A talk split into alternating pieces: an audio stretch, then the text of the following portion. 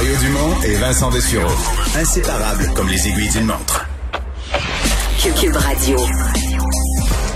Alors, c'est le moment de parler sport. Jean-François Barry, salut. Comment ça va, Mario? Ça va mal. Non, ça va très bien. On est content pour le Canadien. C'est juste que ça va mal pour tous ceux, je pense, qui veulent essayer de faire des prédictions. Parce que quand le Canadien, euh, tu sais, après le match là, de, 5-0, on se dit, là, ils sont partis pour la gloire. Ils sont pas sortis dans le match suivant.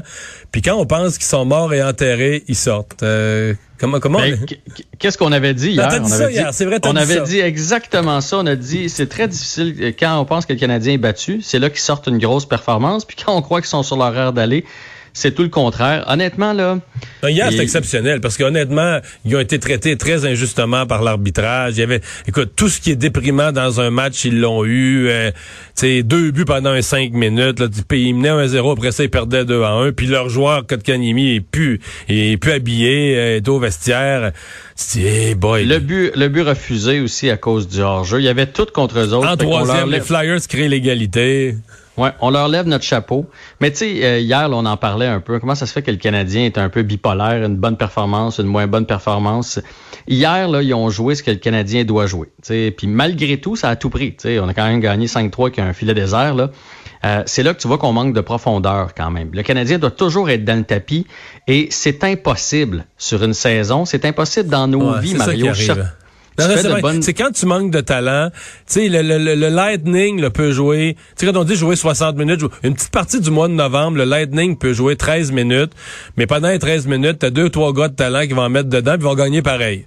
Ben, Canadien, s'il joue 13 minutes, là, c'est un désastre. Il en mange une.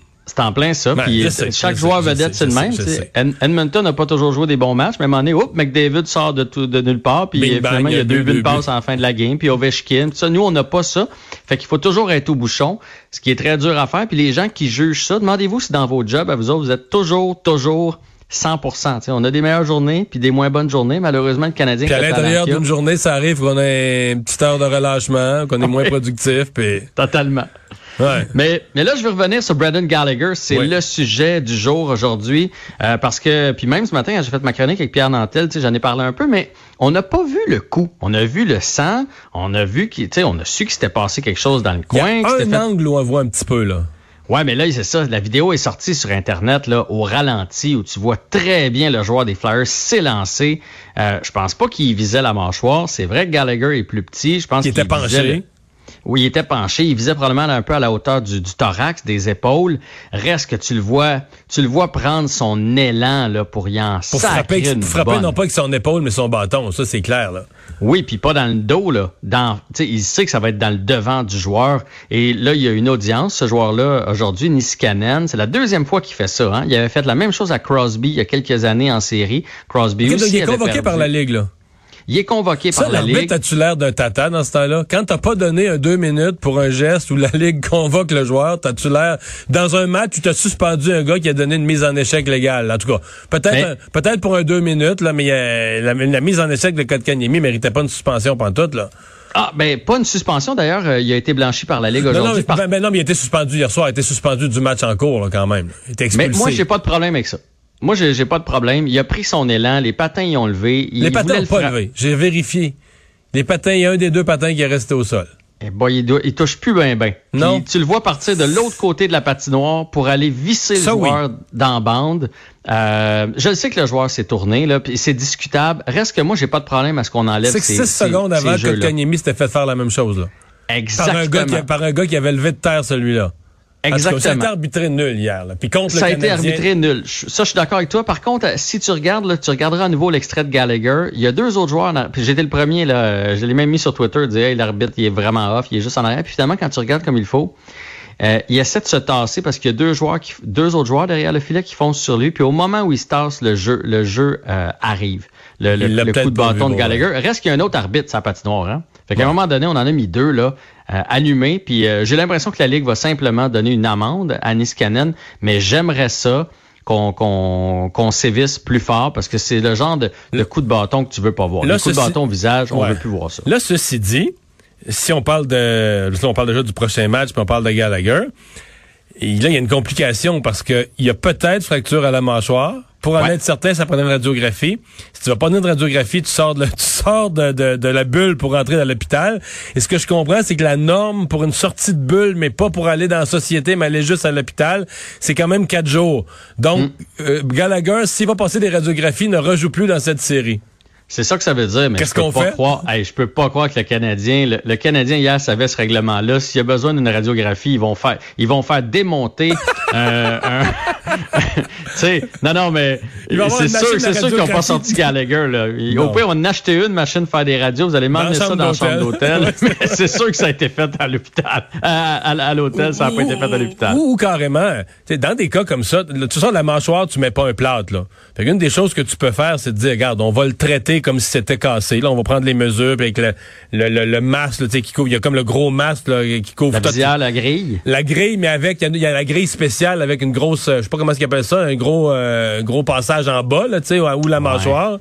Ouais. C'est peut-être ça qu'on va faire. On va le traiter comme si. C'est fracturé, là, vraiment fracturé. Je pense pas qu'il peut jouer avec 24 à 36 heures après. Après.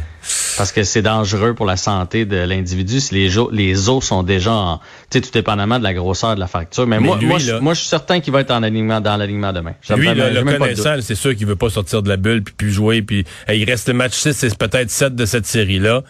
Gallagher veut pas être en dehors de ça, c'est sûr. Là. C'était extraordinaire de le voir hier? Moi, ce que j'ai aimé, là, ben, premièrement, son intensité et tout et tout, mais après, là, les cinq dernières minutes, là, il est resté debout au banc. Il s'est Avec pas rassis une en minute.